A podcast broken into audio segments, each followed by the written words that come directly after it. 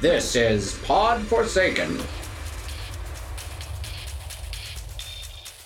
Hey everyone, welcome to Pod Forsaken. I'm Rodney Altman. I'm Missy Levin. And I'm Chris Sachs. And this week we have a really special episode for you. I know that we promised that we were going to do the film Triangle this week, but we're going to delay that one week.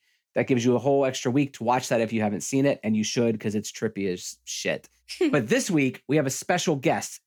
Geo Parsons, the writer of Willy's Wonderland, the new Nick Cage movie where he fights evil animatronic robots. It just came out a few days ago. Uh, we just recorded the interview with him. We're going to jump into that in a moment. And then later in the episode, we're going to be talking about Geo's pick for the horror movie of the week, which is Bad Ben from 2016, which is on Amazon Prime. Uh, this is a, a really exciting episode. He was very gracious to join us. So, enough of me talking. Let's lunge into the interview. And here we go. Joining us now, we have Geo Parsons, writer of Willy's Wonderland. Hello, Geo. Hey, wow. it's unbelievable. we um uh, first of all, welcome to Pod Forsaken. Um, you are our first guest of 2021. Oh, so that's, that's true. awesome. Yes, Yeah. welcome. Oh, wow. See, see, the 2020 was so awful, and now 2021 is just is setting up to be the greatest year of all time. Mhm. I, I hope so. I mean, after you, I don't know how we can get any better, but you know, let's- let's- we're gonna try. Just cancel the show as this episode. I'm looking episode 84 canceled. This is it. You Can't get any better. We'll just call it. Start doing romantic comedies and move on. I would be fine with that actually, but Rom com Forsaken. Yeah, anytime we let Missy just pick the horror movie of the week, there's like a 30% chance it's a romantic comedy anyway. yeah. and she was like, she'll be like, weren't you scared they might not fall in love? And like, that's They didn't get together at the end. Oh, no. okay, so I'm not sure. I'm sure you've done a whole bunch of interviews. I'm not sure where to start, but I know what I want to start with, which is you you go by GO, the the letters GO, right? What is Right. that what does that stand for? uh, George Orion. Uh, Okay. But my family is traditional in the first name, and that my my father's name is George, and his his father's name was George, and there are several uh, Georges going back very long time. Plus, Georges on uh, my grandmother's side is too. Like my coincidentally, my grandmother married someone who was named George, and her brother was named George. So like there were so many Oh. Georges when I was Wow. born. Are, They're just- Is your is your last name actually Foreman? I wish it was. I wouldn't have done any movies. I'd just be sitting back and co- collecting the royalty checks as they came in. Uh, I, I have a hypothesis. Do you have a nemesis named Stop Parsons? That would be pretty cool. Well, what's what's Parsons backwards? Parsons is like a uh, it's like a preacher or like a religious name. So it would be it would be like Mm. Stop Satan or something like that. I don't know. Yeah. well, he's clearly the winner. yeah. I got you. You ever meet someone who says, "Hello, my name is Stop Satan"? Just run regardless. No, I'm gonna be like a janitor and just start whacking the dude. Yeah. So, so Geo, first of all, where where are you located in the world? Are you in LA? Yeah, I'm in Culver City, California. Beautiful downtown Okay, Culver cool. City, California. oh, nice. we're we're we're in very various parts. I think Missy and Chris are on the east side, and I'm s- Mhm. like Studio City area. Oh, nice, nice, nice. Yeah, well, I, I moved. I I grew up originally at Lake Tahoe, um, and then I moved down to Los Angeles to go to UCLA, and so I've stayed here ever since. UCLA, what a gorgeous campus. I went Mhm. I went to NYU, which is just like buildings in the middle of New York. There's no campus, you know. So I remember when I first came to to LA, I went to visit UCLA, and I was like, oh, this is this is something. It's like a paradise. Yeah. I worked Yeah. on the campus for like seven years and just like yeah. It's these kids are like in a bubble. It's so Oh yeah, nice. yeah. You don't realize that you're going to school, and like every house around you is worth a billion dollars. And it's like, Yeah. you it's something you totally take for granted. So you you went to UCLA. What did you what did you study? I was geography major. You want to know why I was geography major? Because when Well, when yeah. Geo Parsons went to the registrar's office and he said, "What's the easiest thing you guys got as far as a major goes?" the registrar was like, "Geography. You only need to take four classes." I said, "Sign me up." Whoa. Wow.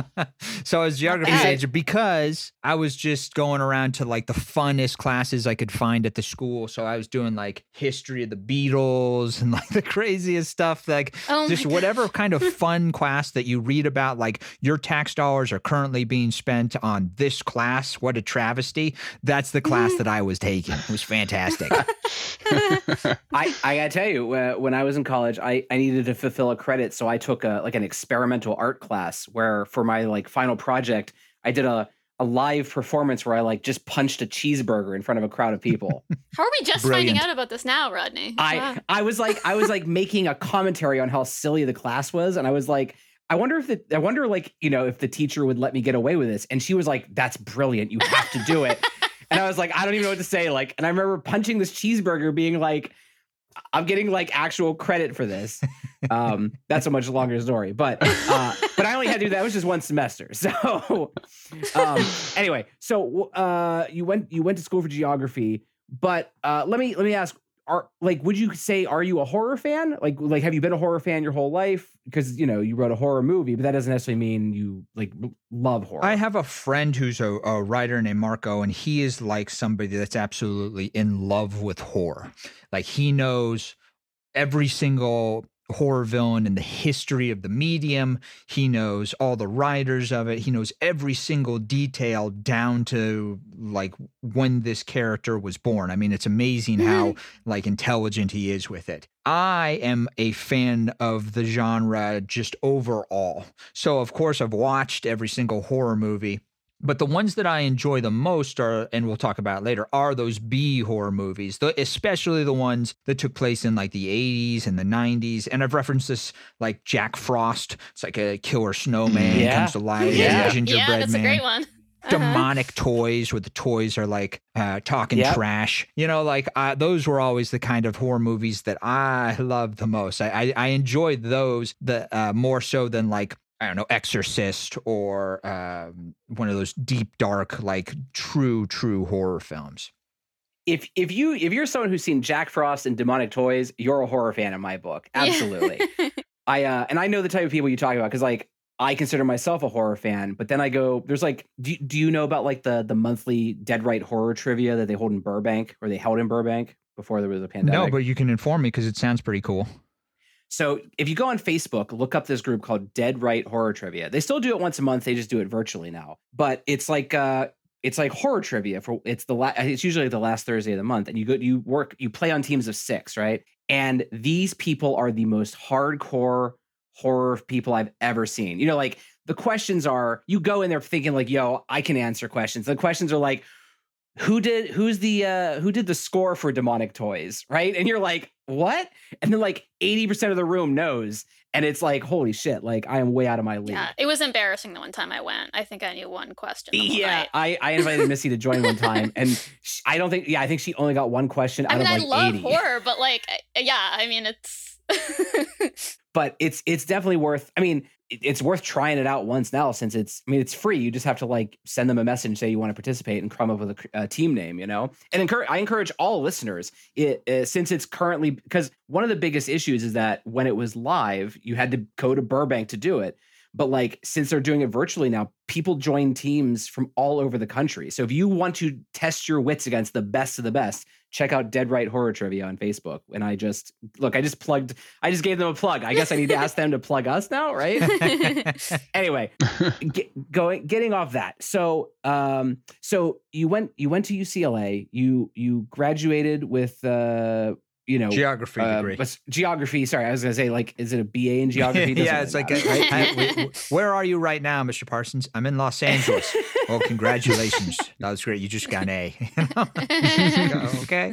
so so then uh i mean i i obviously like i know i know your your bio because we read the press release so i don't want to just tell you things you know but tell me what happened after Yeah, that uh, I had been while I was at UCLA, like well before I went to UCLA and got the graduate the the the geography degree. I was just making movies when I was in high school on a camcorder. And when I say a camcorder, I mean like an actual Sony Handycam. Like I'd hit record, I'd do a scene, or I'd just play a character or whatever. Then I'd hit stop, rewind it just a little bit to get myself out to get my hand out of the frame where I hit stop, and then I'd hit record again, and I'd do the next scene. Like I was editing as I shot because that's Mhm. the only way that I could do it because all the editing software and the smartphones, none of that stuff had been invented at the time. So I was doing all those kind of handycam movies, and that was something that I really wanted to get into was acting. And so I moved down, I was going to UCLA and I was just trying as hard as I could, as hard as I could, as hard as I could to get any sort of break acting wise. And I started running commercial casting sessions. I would uh, put people on tape for commercials. If anybody's out there uh, has never done it or doesn't know the the business of it, it's like it's a little different now because of COVID. But then you know, if we had a Tide commercial, we'd see like 150 people would come in and they would all look at the camera and say, I like Tide, I like Tide, I like Tide.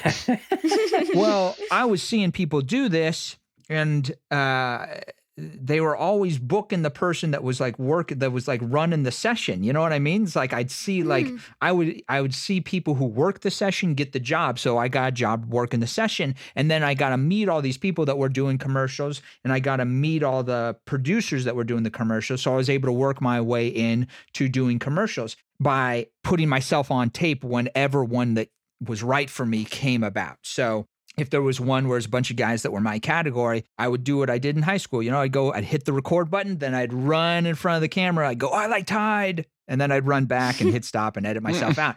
And by doing that, I was able to land a, a commercial. So I got a commercial, and the casting director that had hired me to run the session was like, I can't have you doing this. Like, let me just get you a commercial agent, damn it. so I got a commercial agent. And I was just auditioning for commercials. I booked a commercial, and uh, and the you know the agent said, okay, if you're gonna do this, we'll get you in an acting class. So I went to do an acting class, and I was having fun doing it, but it was a little expensive, and I didn't have a lot of money. So I I I took a job at the acting class um, finding scenes. So I would find scenes for everybody in the class, and then I would get tuition for free. So I started reading a bunch of scripts. So I was reading three or four or five scripts per week to find scenes for the class to do. So that was kind of like the beginning of my writing education. Uh, I would I would read scenes, I would find them, and then I would watch the actors uh, do their scenes in class. And I was doing that for for a while, and then I was doing the scenes, and I was just thinking, you know, it's it's it's it's cool. I'm having fun, but it's not really what I want. I'd want to be able to create something myself. So I started writing scenes that were just like one page, two page scenes, and then I would title them something unusual, like Untitled Pilot 3. And then I'd give them out to the class, and they didn't know. You know, they would think, oh, this thing just never got made. And they would do the scenes, and a lot of people in class would respond to it, like, oh, that was a great, that was a, that was a great scene. How come I never saw that movie? It- Uh, no way. That's this is, so this is cool. awesome. This is, I know this is- that's a really good story. Is this real or did you write this no, story? No, I wish I was smart enough to write this story. Well, so I, no, I keep telling you guys. So I saw people responding to it, and then I was like, you know what? I I have to start doing uh, a play. I got now now I've got the acting class liking this stuff, but it'd be great to try and get some other some like agents and some managers and stuff like that to see it. But so I would uh, I wrote a I would write one act plays and I would put them up in this office building that's over on Cahuenga and Barham. Like next time you're driving down Barham and you get to the uh, red light, if you guys, if any, anybody's in Los Angeles, you get to this red light. If you look to the left and you're turning towards the Hollywood Bowl, there's an office building right on the corner across the street from a gas station. And I would uh, do my plays in that office building in this like 20 seat theater that we had built on like level two of the building. And I was doing that, but nobody was coming, right? I get like one person, I get like two people. Uh, one time, my aunt, my uncle, my cousin, and his girlfriend were the only people in the audience. And the, the girlfriend was on her cell phone the whole entire time. And I would be doing Oh, this no. scene and putting like all my effort and energy into this. And then I'd just look over and she'd just be there tweeting away. So I realized that I had to think of a different strategy. And so the different strategy I thought of was, well, look, I just said I had a pe- I had one person coming, I had four people, I had three people. What if instead I just did it all on one night and I just guilted everybody into showing up? there you go. So yeah. I said, okay, instead of doing it at that uh, uh, little office building, I'll rent out a theater just for one night at a nice place. So I got the Pico Playhouse, which is on Pico. It's near uh, Fox Studios and it's near. Um, there's a golf course right there on Pico Boulevard. For those of you in Los Angeles, if you're Mhm. not in Los Angeles, just use your imagination. It's actually a nice place. It's a great theater but it's expensive to rent out unless you get it on an off time when they're not using it. Um, or there's a production that's just not going that night, and you can just kind of put a curtain up over what uh, whatever set that they were using. So I was able to get them really cheap. And then, like I said, I guilt people, and I would say, "We're doing this one night only, May 12th at 8 p.m. You have to come. You have to come. You have to come." So I made everybody come, and all of a sudden, we had uh, this theater that was packed. You know, there's 99 people there and they're spilling out onto the audience, and we do the plays, and that changed everything. All of a sudden, there was this energy behind the plays. Everybody was laughing at the same time, and it was extremely contagious. And I'll get back to this as we go into like actually making the movie and my experience over this weekend. There was a contagion of like every one person laughed, and it caused three people to laugh, and three people laughed, and 10 people laughed. And when 10 people laughed, everybody laughed. And there was no better drug than hearing everybody enjoy what you had written as you performed it on stage. There's nothing better. Amazing. That's one of the magics of like any kind of live performance, right? Is like when the crowd is responding, like it it like last time I was in a theater piece, I was probably in like the ninth grade, you know, and trust me, I, people were not loving it because of me in the background, right? but it takes that takes a like a lot of nerve to just like were these one man shows like you just you performing by yourself? I, I had I was always the, the lead of them, but I had a just a stellar because I was doing I had I had been in that acting class giving out scenes, so I had access to uh, just an array of talent. And everybody wants to do a play, and especially if you're just doing it one night, why not? Yep. But like you just said, the play only lasts an hour and then it disappears into the history or history books. It doesn't exist anymore. Like I can tell you how fun it was to do that play, but you'll never know because it happened so far away and I can't I can't use I can't go up to an agent or a producer or somebody that could give me my big break and go, "Oh, hey, I did this play. It was awesome. Hire me." You know what I mean? It's like the yeah, it not was so good. I'm telling you, you would have loved yeah, it. exactly. And there's no way that I could get those people there. It, that never happened. It only happened one time. I, I remember I got this real, really huge uh, uh, talent agent, and they came to the show, and I had like everything set up perfectly for them, and I gave the performance of my life. And then I waited, and I got a phone call from them like a day later and i'm like nervous. I pick up the phone. My hand is shaking. Oh my god oh my god hello. And she, she goes hey geo i saw your play. Looked like you had a lot of fun up there congratulations Oh, and i said thank you and then they were like goodbye oh. and that's that's the other side. oh, as yeah, that's- high as you can feel, that's the low. That's the low. That's the low. And so uh, I tried, okay, you know what? I couldn't get that agent. You know what I'm going to do? I'm going to pay like casting directors and managers and agents to see me because I had booked a commercial and I had a little extra dough. And I said, you know what? I'm doing these plays and they're so good and everybody's liking them. Why don't I try? And just bring these people in because if they just saw me for a half hour and I paid them like a hundred bucks to show up, they would like it.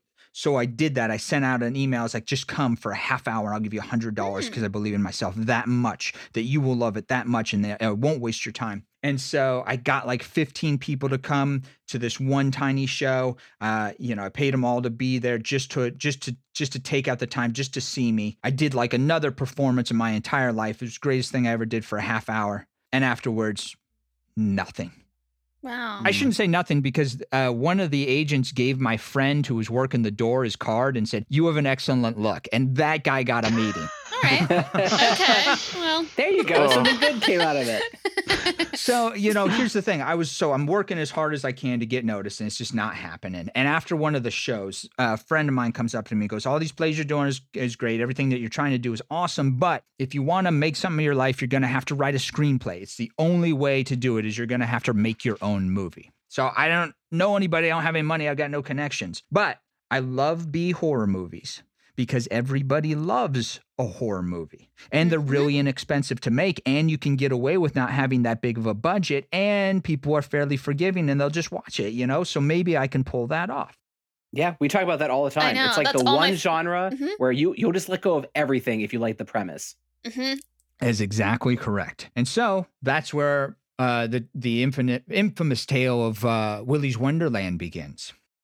I oh go, boy, yeah, that was Woohoo. dude. I'm like, I already saw the movie, and I'm like, I was already excited to talk about it. It was such a great intro, right? Good, good, good, good. Okay, well, you you've yeah, you've clearly honed this. You've done this a couple of times. I know, right? I know the story, but you know, here I'll just, if you guys don't mind, I'll just keep telling you the story. Please, Please, please, yeah. Yes. So, all right, we have to have. Uh, so I go, okay, we have to have a horror movie, right? But I, I I'm planning on doing the if and if people have seen this, the, and if they haven't seen the movie, I'm not going to give out too you know too much, but I'll say this. There's the janitor role. That's the main role. That's that's Nick Cage's role. That's the role that I had written for myself, and Cage stole it from me. Oh. so I wrote that role because I was like, okay, uh, I got no money, but I do have uh, a friend's garage I can use. And I will have just one character. It'll be me, and I'll go to this place that's just one location because that'll be easy to film. And I want it to be a twist on the horror film, right? Everybody listen to us right now knows exactly the formula for every single great horror movie. Well, what if we twisted that? What if the villain, instead of picking on the right people, pick, picks on the absolute wrong person. Like just like uh, jason going up to scare somebody and jason just gets wailed on. That's what i Yeah. wanted you know? And so i was like okay well let's do that. Let's twist it. But what hasn't been done? That was my question. We have zombies. There's so many zombie movies out there. We, i can give you a list of 10 off the top of my head. They're probably 15 in production right now. Vampire movies. We've got a million vampire movies and that's not gonna that's not really gonna do it either. Uh slasher serial killer movies? Well like this guy has to be able to take on a few people, so we can't have a lot of slasher people. Plus, I just don't want to see him violently pummeling a human being. That's that's not going to be funny, and that's not going to be fun. So what else could we do? Uh, ghosts, so you can't punch a spirit, and then you know it'd be awesome if you beat up some like animatronic robots.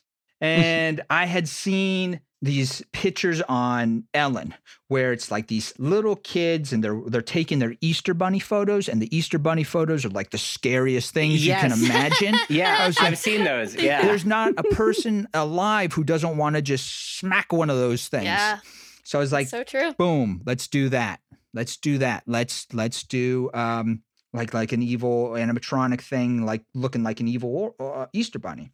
So I start writing the script, and uh, along the way, as I'm putting it in, I'm like, ah, just one character beating everybody up is a little bit stale. I have to add some stuff. So I put in the kids because you have to have horror movie fodder, and those teens will work perfectly. Check. Exactly. And so I threw it, and then it's got to have some lore. So I came up with the lore for all that kind of stuff, and and and it didn't take me that long until I had the screenplay, boom, ready to go. Got it. Okay, now what do I do? I got nobody else. Um, I will do one of these Indiegogo things because everybody's like, dude, you see them on all time Kickstarter, Indiegogo, uh, raise money places. Hey, we just made uh, twenty thousand dollars to shoot our short. We just made sixty thousand dollars to do ours, and I'm thinking, oh, I got this in the bag. This is gonna be easy. So I. how much were you? How much were you hoping to raise? Oh, raise? I was hoping to raise like yeah twenty thousand dollars. So I was, was hoping to raise.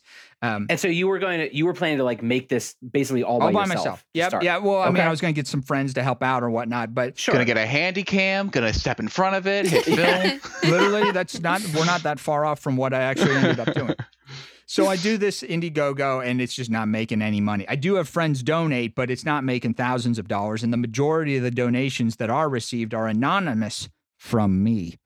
oh, You know, I'm putting it in. It's like, look, guys, I'm making some money here. You want to toss in, get us to our thing? A lot of people end up doing that where they're like, you know, eight thousand shy of their ten thousand goal, and they go, ah, I got two thousand from other people. I'll just put in the eight grand. That's, I mean, that, yeah, that's what you gotta do. So I was doing that. I did Yeah. not hit the goal, and uh, the majority of the money on there was mine. But I did make some, you know, enough so that I could make uh, like an animatronic uh, costume and a head. And like uh, it was called Wally's Wonderland at the so- uh, at the time, a Wally's Wonderland um, uh, sign, and I'd have all the props and the stuff that I needed. And so my so I was like, okay, well, we'll just shoot a scene and like let's do whatever we can to make this scene happen and great. So I went to my friend Manny Hernandez's house. He lives out in Upland. He has a that's in California. He has a garage that I can use. And my wife Amalia and I, and my cousin Douglas, and my friend Evan Ullman and Manny, my friend Paul, and a, a couple others, we design the original Willy's Wonderland in in, in the garage, and we um, I had a, a an awesome costumer create this like fake animatronic Willy head. And my friend Brad William Henke, who plays Piscatella on Orange is the New New Black, he is a giant, you know, he's a big guy, six foot four, just really intimidating. I made him the original Wally. And we shot just one scene. And it, it it ended up being a scene that became iconic as far as the trailer is concerned. If you guys have seen the trailer for uh, Willy's Wonderland, Nick is there. He's mopping up, and this ostrich, Ozzy the ostrich, comes at him, and then he pokes the thing, and then just beats the ostrich down. Well, that's what I did with my friend. We we, we did the little mop up scene, and then I just wailed on him. That's awesome. Yeah, the the ostrich scene is one of my favorite parts. It's so of, much of- fun. Oh yeah, no, everybody loves the ostrich scene. It's so good, so good. We'll get into Willy's in a second. Everybody's like, "What? What? Get to the Willy stuff." No, everyone, everyone's everyone's loving this. This is. I mean, I, I, guess I can't gotta say. say, it. I, I'm impressed. You are such a hustler between all the things you did. I am a little surprised you didn't start a Chuck E. Cheese rival. that would have been great. Before- I, I meant to make a horror Yeah. movie, and, and now I'm a franchise owner. yeah. I mean, it's it's not too late. Like there might be there might be a way to do these around Halloween, like as like Dude, a, an escape room that's Oh, Alice that's Wonderland. such a good should totally- idea. Yeah, Yeah. they- no Oh my doubt, no doubt. I mean, hey, we're sold out of shirts right now. I mean, I want one. I was telling them Oh. last night that I really want one. I'll get you guys. I'll yeah. get you guys some shirts. We'll get, we'll do it for sure. He, he has Wally's so left awesome. over. Wally's Wonderland shirts. No one wants these Oh, yeah, Wally's why- ones, except the kids, the, the old school kids who knew about it back when. Oh, they Yeah. all want they want the the Wally stuff. hipsters Oh, love they the want the Wally stuff. Yeah, the hipsters Why did you exactly. change walk into name? Silver Lake. You're walking around Silver Lake right now. They see they see that Wi- Willy shirt and they just scoff at you. Yeah. All right, so let's see here. I'll, I'll continue. So I, I get the the the, sh- the short made, and I'm like, okay, I'm just gonna send this out to anybody who's anybody in Hollywood. Horror community doesn't matter. I'm just emailing. So I start emailing everybody. You know, doesn't matter who they are, what they are, agent, manager, producer, director, you name it. I'm I'm spamming them with Willy's Wonderland stuff. Geo, I love this. This this go get them attitude. Mhm. Man, you just made it happen. This is crazy. Yeah. But like in a good way, obviously. You know? I had nothing else going, and it was like my only way out. So let's just go. You know, I've no, I, I'm just getting it in front of anybody that can see it. So I must have sent out like I don't know, hundreds of emails. Of the hundreds of emails I sent out, I got one response. One. That's all you need. That's all you need. Yep. I got one response from the uh, wonderful person named Kailey Marsh who runs the Blood List. And if you're listening to this podcast, I'm sure you know what the Blood List is. It's the like biggest unproduced horror movies, like the Blacklist for scripts, but horror movies. And she saw the film and she or the short I had made, and she was like, "I dig this. It's super weird. Send me the script. I'd like to read it." I sent it to her. She got back to me in a day. She said, Your script is insane. I'm going to put it on the blood list as a fresh blood select, and hopefully somebody will notice you. I said, Thank you so Wow. much. Um, so now I had a little notoriety, at least, because the Bloodlist is renowned and people know what it is, and it's not just some weird thing. People know what the Bloodlist is. So I do the same exact thing I had already done, and I spam everybody again. hey, but this time you're like, hey, I'm on the blood list. I'm on the freaking blood list. Check this out. Dude, the blood list is that's a really big deal. Yeah. It was, it was, you know, it, it, it it gave the prestige it needed for at least some people to pay attention. At least it, it wouldn't be immediately discarded as just, you know, it comes into their inbox and they hit Yep. stop. So what I do is I just start sending that out to everybody, everybody, everybody, and it ends up in the inbox of a friend of mine, uh, and her name is Venus Kanani, and she's a casting director in Los Angeles and a fairly well-renowned one. And she says, "Geo, send me the script," and I send it to her, and she reads it, and she says, "Hey, I got to talk to you. I know that you are trying to make this a break for yourself, and I understand that, but." She says, but if you can get this to a movie star of a certain stature, then it could really be something special. And I say, okay, but uh, you know, I'm so like, this is my this is my break at the Yeah, you yeah. know, it's my, this is my acting role. But what if. I told you some people consider him a treasure of national variety? So, but you know what? When she said Nicolas Cage, it was like, yeah, that would be so awesome because, of course, he's like the top choice I could ever have. So it was Um, her, she, but she it- it was- recommend she's the person who thought of Nicolas Cage. Okay. Yeah, yeah, a- a- and but it's like, oh, What, Chris? But- oh, just a, I said, okay. wow. yeah, yeah, Yeah. it was like, Yeah, I said, wow. Yeah, great job. I'm clapping for you. No. no, that's amazing. I, I just, I, I kind of have Nick Cage in my mind. I, I, I know it's not true, but I just want to believe that people are going to start production on a weird movie and yeah, he he's just like the shows other. up. He's the other He's Bill Murray. He just like shows up out of the mist. Yeah. He's like, heard you're filming a movie. You need an actor. You're like, I, sure. well, here's the thing. Like, there's a lot of misnomers about Nicolas Cage. Oh, do anything, do it. No, he gets probably like five or six scripts a day. Like everybody wants to ha- have him in the movie because he's such a world-renowned uh, a, a globally known commodity that when you're putting a package together to sell it and to make it, like you get Nick Cage attached, there's a it, it doesn't guarantee your movie's going to be made, but it there's a it it puts it into the very very likely category. Right. But I'm at this point, she's saying, "Hey, let's we're gonna send it to Nicolas Cage." Well, okay, great. Well, that's like my friend saying, "Hey, we're gonna play some uh, Burbank Rec League basketball, and uh, LeBron James is a buddy of mine, and maybe we can get him to join." So yeah, Yeah, go right. knock yourself out and go get LeBron, please. anyway, she calls his manager, a gentleman named Mike Nilon, who um, is intrigued. He knows Venus. He he he knows that she's just not going to put her you know neck on the line and say, "Hey, read this thing," unless she's serious about it. And he's like, "You know what? Send me the script. I'll read it." So he reads the script. This is like a Thursday afternoon, and says, "I dig this deeply. I want to give it to Nicolas Cage. I'm going to give it to him." Wow. Hmm. So Mr. Cage gets sent it on a Friday, and it was a long weekend. I just sit around and like stared at the wall for 48 hours, Yeah. thinking like, Mhm. wow, man, all this stuff and all this hard work, and now it's a 50-50 chance. He could say yes, he could say no, but all of this like impossible odds have come down to 50-50. Like Monday at 11, get this phone call. Yeah, he's in. Oh, my And it's gosh. just like, like I, I know how I know that he ends up being in the movie, and yet it's still blowing my mind, right? yeah. What was what did you feel when you got that call? It was very cool, but let me tell everybody something like um even uh, Mike, his manager, was very, he was like the most level headed person. He's like, "Geo, don't get excited. He's like, yeah, he wants to do it, but that doesn't mean anything. You know, you still have to get financing, you still have to get a movie made, and there's a million things that can go wrong, which we'll discuss pretty soon.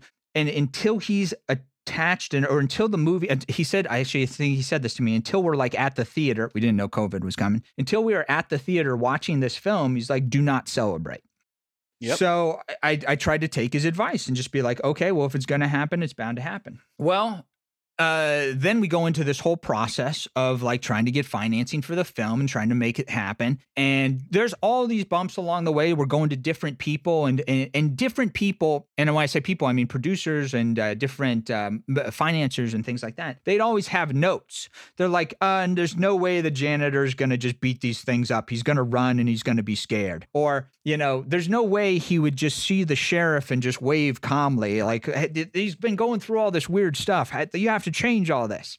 Nicolas Cage defended the script 100%.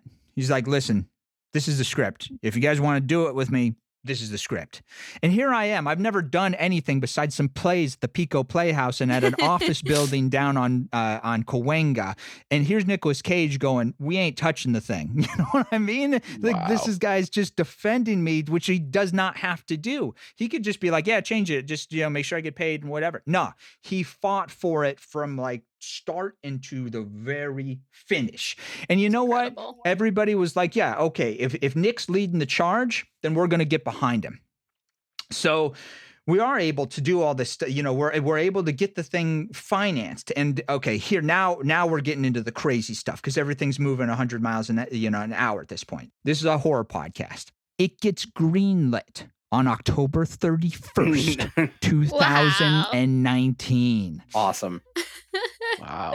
But Nicolas Cage only has one month because the man is very busy. So it's going to be shot February f- 1st to March 1st, 2020. So that means if you want to uh, get this movie made, you have November, December, and January. And yeah, uh, there's like Thanksgiving and there's all the holidays and stuff like that. And right now, as far as uh, a production, all we have is a script and Nicolas Cage. So everything else has to be put together in three months. Because as soon as uh, February 1st rolls around, we're shooting. And if you miss your window, guess what? Nicolas Cage has a couple other projects lined up, and you may not ever get the opportunity again. Wow. So now it's like everybody and credit everyone that worked on that production. I, I cannot, I'm not just going to list all their names, but you guys can go to IMDb and look at look up everybody's name that worked on that production. All of a sudden, it's like everybody goes into uh, uh, army mode. Like every night, every day, working as hard as they can, securing the sets, making uh, making the animatronics, getting the actors, getting everybody's schedule involved, finding the locations, you know, all the stuff that goes into making a movie that usually takes sometimes a year, gets put into three months during the holidays where like nothing can go wrong. And so we, you know, we w- it it happens. You know, we get everything like everything gets put together, and you we shoot this movie Willy's Wonderland, and the day we finish, like two days later, there's this this COVID thing, and it's shutting everything down. And literally, like two more days after that, that's it. Like everybody gets sequestered and everybody's locked down. So if if one thing had gone wrong, one thing, there's no Willy's Wonderland. Like the whole production would have been shut down. Like it was a threaded. This whole entire story I've been telling you guys has been one threaded needle to the next threaded needle to the next threaded needle until it gets made. And now we all of a sudden have to like do the post production of the movie, but nobody's allowed to talk to each other in the same room. Yeah. So you hmm. cannot like do an edit and then get 20 people in the room and go, okay, what do we all think? It has to go to A, B, C, D, E. Oh, E says this. Well, B says this. Well, A is saying this. It slows down everything. and so you can't imagine the process of going from movie is shot to now getting it like it was supposed to come out in October got delayed that much more just because it took so long everybody doing everything one by one there you go Yeah. there's the story Well, it was- of Willy's It was meant to be. The- Yeah. you know I, it- it's it's a thing i'm sorry i've just been i feel like i'm just yammering at you guys but that's like No, it's Every- okay. We'll start recording soon.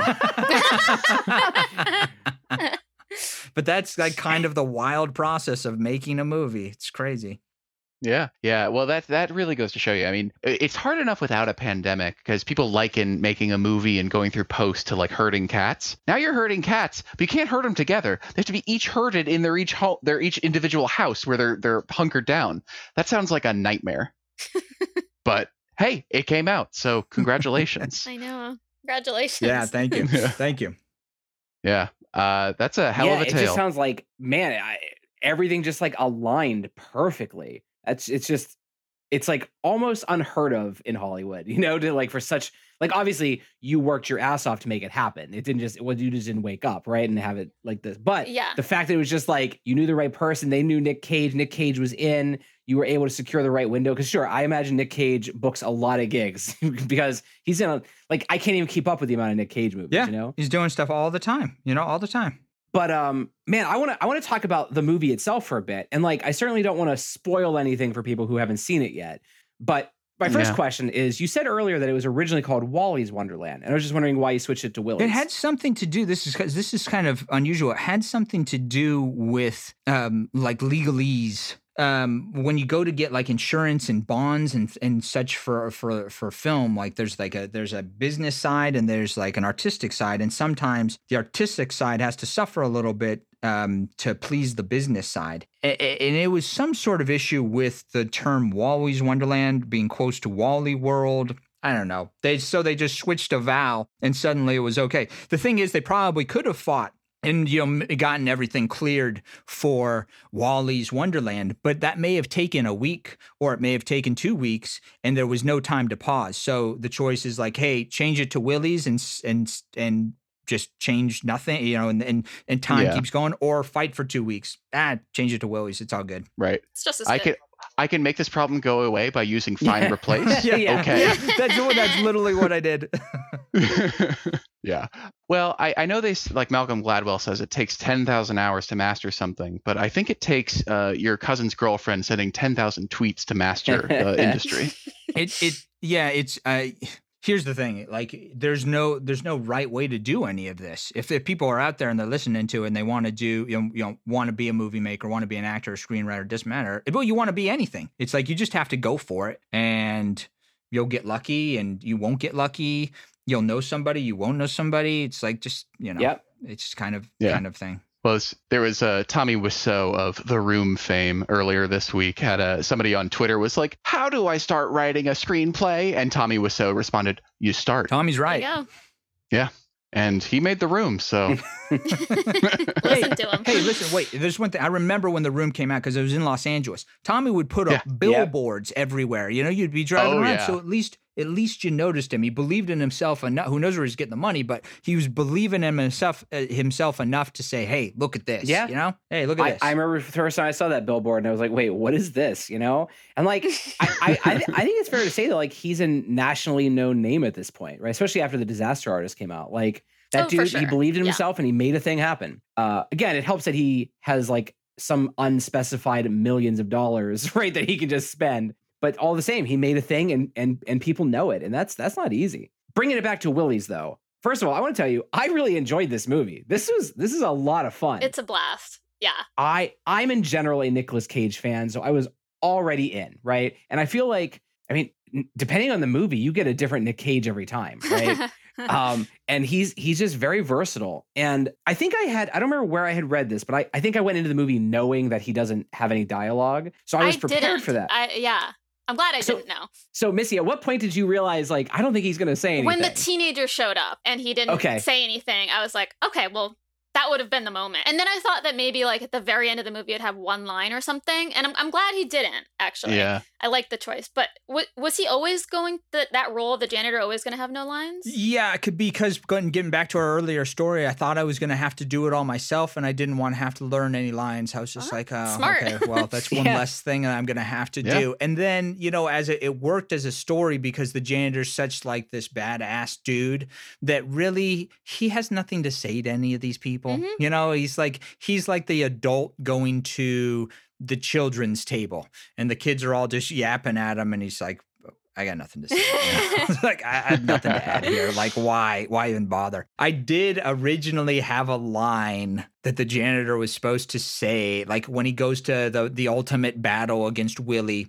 He's they're supposed to like, and it happens in the movie. He just doesn't say the line. They like stare each other down, and then I wanted like there to be this like like uncomfortably long shot of him just staring at the weasel, and then just going, "Come at me, bro." Mm, that would have been good too. But then I was like, I was, I, but then I was like, you know what? That's a little cliched, and I took it out. But yes, if anybody's wondering, that was the one line I thought about giving him, and then I was like, nah, take it out. It's too cliched. Too. Cliched. I, I think he made the right choice. Yeah. I, I like that he's silent throughout, and he he does such a good job. Like like he he car- I mean, he's in basically the whole movie, but he really carries it. I but know. also the designs of the animatronic robots are really creepy. I like I Willy's will my never favorite. forget them. Like, uh, they're, yeah, they're forever going to be in my dreams. yeah here's so here's the deal uh when when kevin lewis and i the director would uh, and kevin's just an awesomely talented individual and a hardworking person one of the hardest people i've ever or hardest working people i've ever met one of the things that we were on the same page about we were on the same page about almost everything but, but the, the thing that we are on the same page the most about is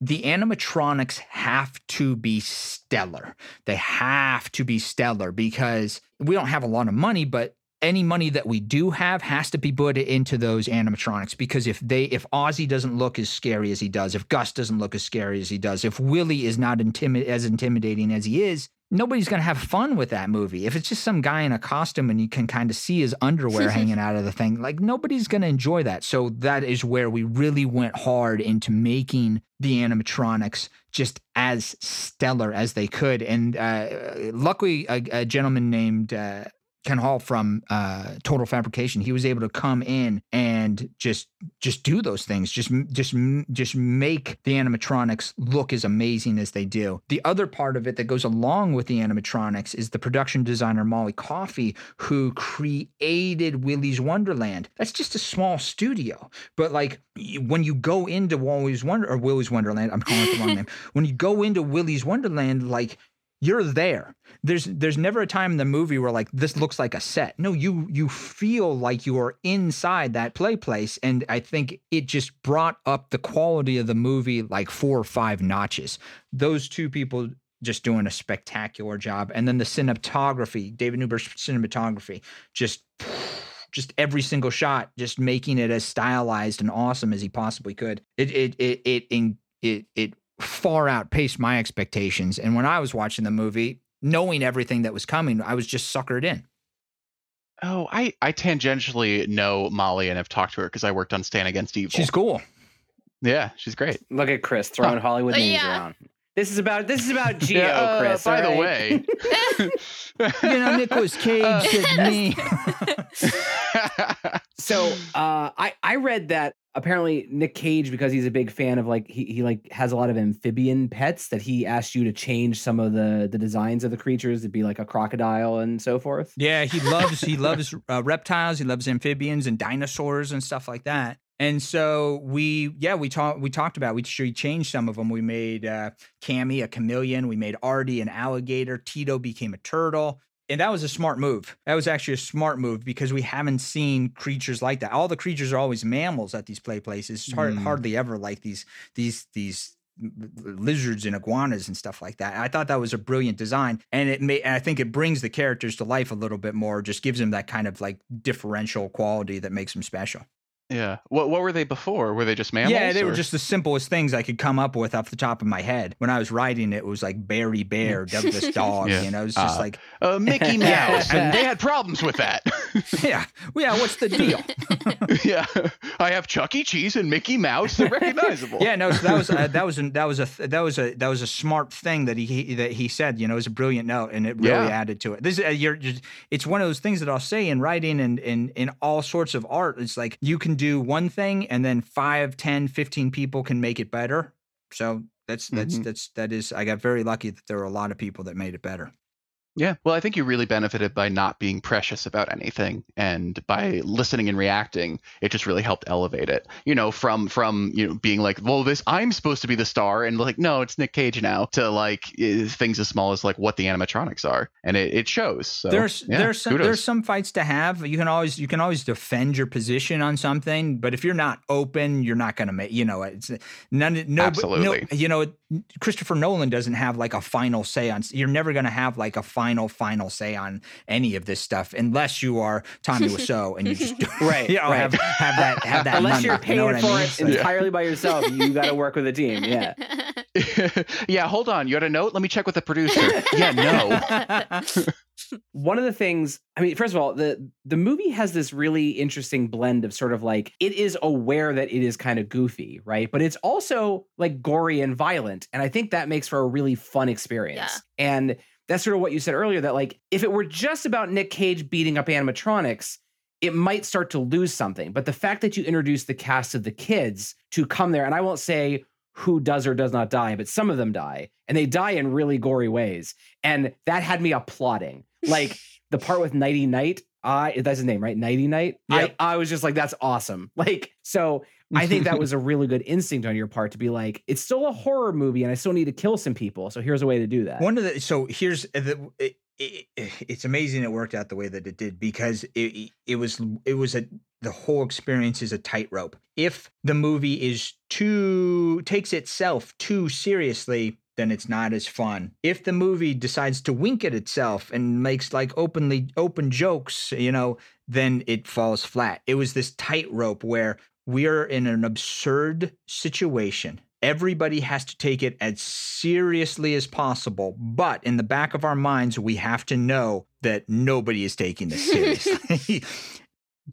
That's a hard thing to pull off. That's a really hard thing to pull off. no, And then as far as oh, oh, sorry, no, let- uh, l- let me continue one second. Then you can make your one of the thing. Okay, when you were experiencing a horror movie, and everybody knows this because if you're listening to it, and we assume that you are a fan of horror. You have this natural inclination to tense up, like this is scary.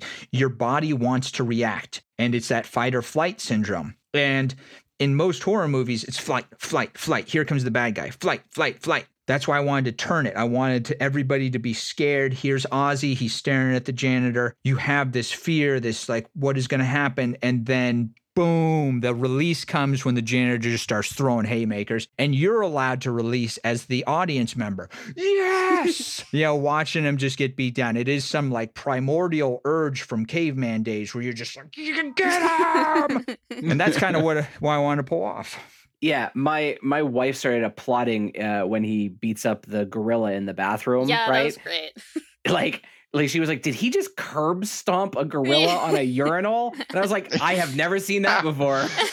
Without a doubt, the great that is the greatest kill in the thing is just curb stomping that gorilla. You know why? Th- That was my favorite death. And in the in and they changed it for the movie a little bit because I had him uh, do it in a toilet stall, but then you can't get a camera in there, right? Because It's too small. So made it make it a urinal. But one of the things that did not make the cut is like he puts Gus's head in the in the urinal. He flushes the thing to like give him a swirly. and then Gus, like, I had a line where Gus is like, please stop, like begging for mercy. And then he gets Oh, curb stomped. Yeah. Uh, so I- I'm curious, in your mind, the janitor character, is there more of a backstory you have in mind, or is he this like ethereal warrior wanderer that like, well, I don't know. As the writer, what what what's your approach to him? My approach was to, tr- well, I was trying to get noticed. Uh, going back Right, to the right. story that we talk about. We- it- look, it- when it, when we talk about a screenplay and people talk about making movies, or if you want to be a screenwriter, you go to like, you know, if, if you took a class, there's a structure to screenplays and there's a structure to characters, and they are supposed to follow that that certain structure. And when you watch movies and horror movies, they follow that structure. Well, if everybody is doing that structure, then you're just one in the crowd and you may get noticed and you may be the best writer ever and not get noticed. But let's instead just flip that on its, its head completely. So instead of uh, me giving you a character where you know you you learn their backstory and you know everything about them and you see this journey that they've gone through. What if I was like, nah, nah, you don't you don't even get his name. and what about these obstacles that he has to overcome? And what are what is the challenges he has to go through? He just has to clean the place up. That's it. He just wants to clean it and he wants to leave. That is his Yeah. whole arc. it's a story of a man cleaning a, a Yeah, business. it- that's it. That's Yeah. it. So what? What? What? Okay, what does he have to go through? Nothing. Like these animatronics attack him, and he beats him up, and then he goes about his day. He doesn't care. He doesn't care that they attacked him. He just wants Uh, his no, car the- back. There is one point where he wants to drink his soda, but it's in the other room. That was a lot of yeah, a lot of tension. Oh, there. okay. Here's another stop story. Here we go. I didn't tell you. Did I tell you? Did, did we talk? uh, I forget because I'm telling this story. did Yeah, I tell yeah. you guys about the Nicolas Cage arcade story? Have we talked about this? no. No, Nope. do. All right, I told you I was going to UCLA. I'm in Westwood when I am a sophomore in college or something with my buddy Paul, and we are playing video games in the arcade. And we have this virtual tennis game. And I'm playing virtual tennis. At the time, you would be on the left side, your competitor would be on the right side. You don't know who your competitor is because you play them. If you lose, you walk. The next person steps up, puts in their 50 cents, and starts playing. That's the way it works. So there's like a little line. Well, I'm playing virtual tennis and I'm just, I'm, I got like, I'm knocked down the first guy, knocking down the second person. And then the third person comes up, puts down his 50 cents. It's freaking Nicolas Cage. Here I am, like 20 years old. Like, what is going on? He had brought his son to the arcade, who was, yeah, I don't know, 10 or something at the time, just to have some fun. And then he wanted to have some fun. So next thing you know, he didn't really say anything to me. He just puts in his money and we're starting playing. and I'm like, oh my God, I'm playing Nicolas Cage. Should I let him win? Nah, I'm just going to destroy this dude. so I play Nicolas Cage in virtual tennis, and it was such like an awesome experience that when I wrote that scene where this is I didn't know again I'm telling you the story I didn't know he was going to be in the character at the time but it was always kind of fun thinking about playing with Nicolas Cage. I wrote the scene where you know uh Cammy is about to fight Liv and all of a sudden the janitor's watch goes off and he wants to go play a video game. Like that was and they put it you know they, they have the pinball machine there that became such a like iconic part of the movie but yeah it's so crazy that that was literally a little bit inspired by something that happened 20 years ago That's so cool. Did you Oh. That's remind crazy. Nick Cage of that incident? hmm Yeah, didn't remember. I imagine. Oh. To, him, to me, it was just like one day in an arcade, Yeah. right? It would have been so worse, if, so bad if he was like, there was this one time I lost at Virtua Tennis. One day I'll find I've been that hunting guy. for that man for 20 years. yeah, he said it's been a whole thing. He's been coming for me. He didn't want to be in the movie. He just wanted a piece of me. yeah. Tell this man I'll be in his Um, movie. yeah. All just a setup. And when I finally meet him, he's got the just the arcade just ready to go. He's like, Mr. Parsons, put your quarters in. So, um, Uh. for for for some or most of the shoot, were you on set? No, set? at the time the Nicolas Nicolas Cage was uh, sort of running the show, and I had such faith in Kevin and everybody else that were on, that w- there that was uh, making the movie that I was in Europe. Oh, Oh Yeah, wow, nice. Yeah. very nice. Yeah, yeah. So I, I had updates, and people said just kept every it was you know everyone's saying we're having like the best time, and I was like, good, good. Good. Wow. You just get a So I don't know text if one you- day. You get Yeah. a text that's like, uh, gorilla not install in urinal. Oh, and you're like, yeah, that's fine. I did hit there. There's a there. There are always a bunch of crazy stories that I was hearing. You know, like i- again, it's always threading a needle with all these shoots. Things go wrong. You know, i- you know things things happen. It was I probably best that I wasn't there because I would just be like.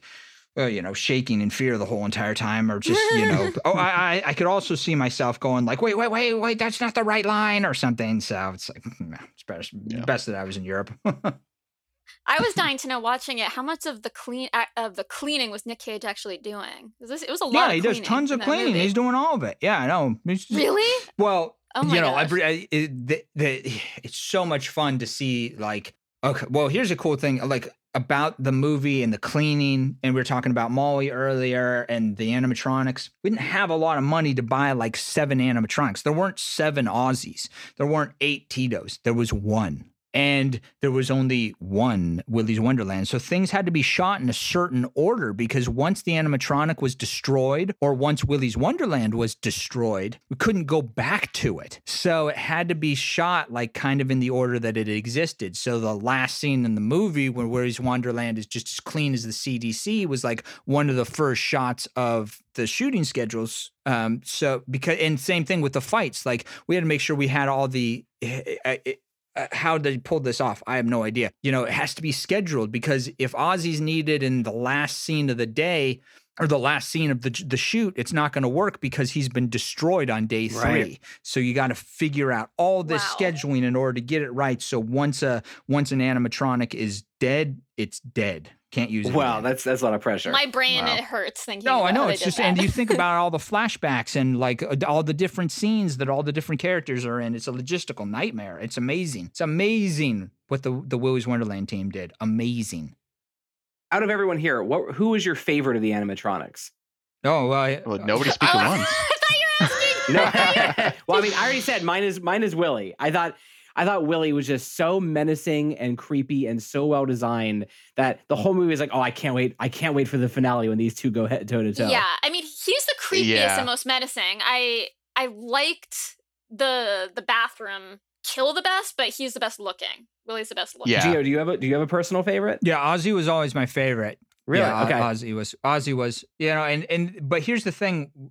Another reason uh, Willy's Wonderland I think is successful is because everybody has their own favorite.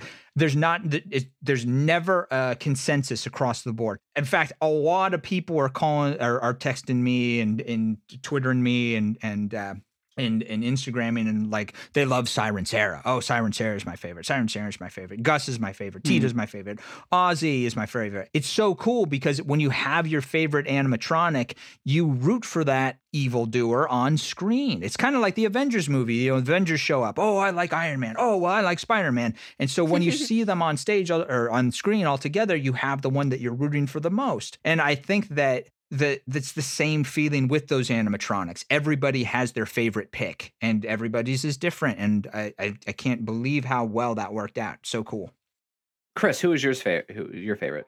I, I I think I gotta say Willy because it's just something about the way he's styled and how his neck is just like a Yeah. little off. It just reminds me of all like the animatronics I see as a kid and be like, nope. yeah, it feels so real. Like I can't believe it didn't exist before this. One of the things about designing Willy is like he had to be like the biggest bad guy, right? Because in every movie there's a hero and a villain. We got Luke Skywalker, we got Darth Vader, we got um, Batman, we got the Joker. You needed the janitor to have an equal in Willy. And Willy, when I wrote him, he's like eight feet tall, 300 pounds. The only challenge he has on this earth is a nuclear mo- mutated polar bear. You know, he had to be that like big and intimidating uh, to to to to take on the janitor who has dispensed of seven other animatronics to that point. Right. And another thing I want to talk about is the creepy birthday song that they sing, which you wrote. That is still yeah, stuck I in my couldn't head. Sleep last night because I was singing it all night. Give credit to the, to the the composer who who who did the the music of Willy, Willy's Wonderland. Wow, it's amazing, right? Like it's he's got I love such- the music. and the birthday song. So I'll sing the birthday song as originally as I wrote it, but then the, you know he comes in and just ele- this, I've been saying this. People can take your art and elevate it to the next level if you just you know give them the ability to take your art and do something just amazing with it. So the birthday song, here's the here's the here's the thing about the birthday song. I'm writing the script. I'm like, I don't know if you can use happy birthday. It might be copyrighted, I was thinking. And and it may not, I don't know, but I think it's copyrighted. It it was and there was a firm that quote unquote owned it and then a couple years ago somebody sued and was like no no no no no we found sheet music that shows it's older than what Ah. you say it is so now Oh, it is fair see, use Good. Well, I'm I'm glad I didn't know this at the time because I just would have used it just to be easy. But I was like, okay, well, I need a different birthday song. And so I'm sitting there, I'm just like, again, trying to think of the easiest thing. It's your birthday. We want you to have fun. It's your birthday, so let's party, everyone. Oh, that's easy, you know. And then I had I had uh, some some other uh, lyrics. It, like Willy was going to sing them in the film and be evil and it's like it it- not all of them came in but i'll sing the evil ones that not not because the birthday song uh it's they i i realized they did this because it needs to be a happy song. And the one i did was like the the animatronics were singing it evilly but it was it's your birthday and we want you to have fun. It's your birthday so let's party everyone. It's your birthday put a funny hat on your head. It's your birthday and we're gonna kill you dead. But it was like you know well thank you it's I in know, my head again I- know. And then you go on YouTube and you see people playing the birthday song. And it's just, uh, uh, you know, all the tutorials and stuff. But yeah, so he takes that music and he's able to just bring it to another level. You know, it's like, like that was amazing. And and uh, my dad is a musician, and for forty years he's been writing songs. And you better believe he called me up and said, like, I've been writing songs for forty years and trying to perform for forty years, and your stupid birthday song is all anyone's ever gonna know. I mean, yeah, I mean, it's incredibly catchy. I, I I almost had it out of my head until you sang it again, and now, as Chris said, it's bad. Um, and uh, but um, I guess I, I have a couple other questions. There's the there's the soda that or the the the drink that Nick Cage is always drinking, right? That it's like pop punch, Yeah. punch pop. What um is that just a cool thing you came up with, or is there more to No, that? give that the, give that credit to the the team that was putting it together because I had I did have a soda in there. It was a Pepsi. I was just like, you know, and part of my thought thought was like when I was just doing like the um I gotta make this myself was oh maybe I could get some like advertising if it was just a Pepsi he was drinking all the time, you know, some product placement stuff. Because I had a friend who, and she is a product placement uh, place. It's called Stone Management, and they put all that stuff in the movie, like the Chevy Camaro. Where'd that come from? You know what I mean? It's like it's like at the oh man, it drove me nuts. At the end, he gets in the Camaro, and you see him like use the push button start. yeah. I, Yeah. I felt that moment. I was like, oh, that's a pretty uh, in, in specific close up. Yeah, it was not a Camaro. He was like, I had a different car in the script, but you know what? They I, this the product placement is a thing. So I thought, you know, Pepsi would be a, good one, and I, we're trying to get some like soda rights, and then like you know, who knows? Uh, one of the one of the uh, brilliant people involved with the production was like, you know, the janitor's so iconic. Let's just give him like a soda, and uh, the team designed that punch pop, and uh, that's that's it became uh, synonymous with the film. So very Yeah. cool. I'm so glad you did that. It made it feel like it's its own like u- part of its own universe. Definitely. I really want one. So if anyone, I do too. I was like, I want to drink that. That looks amazing. yeah, share with me. oh i thought you wanted a Yeah. camaro oh, I mean, yeah, I'll take that too. I just, I'll be happy with a punch pop. he drinks a lot of them though. Yeah, he's got. Yeah, I mean, his heart would probably explode after the fourth. but hey, he's the janitor, you know.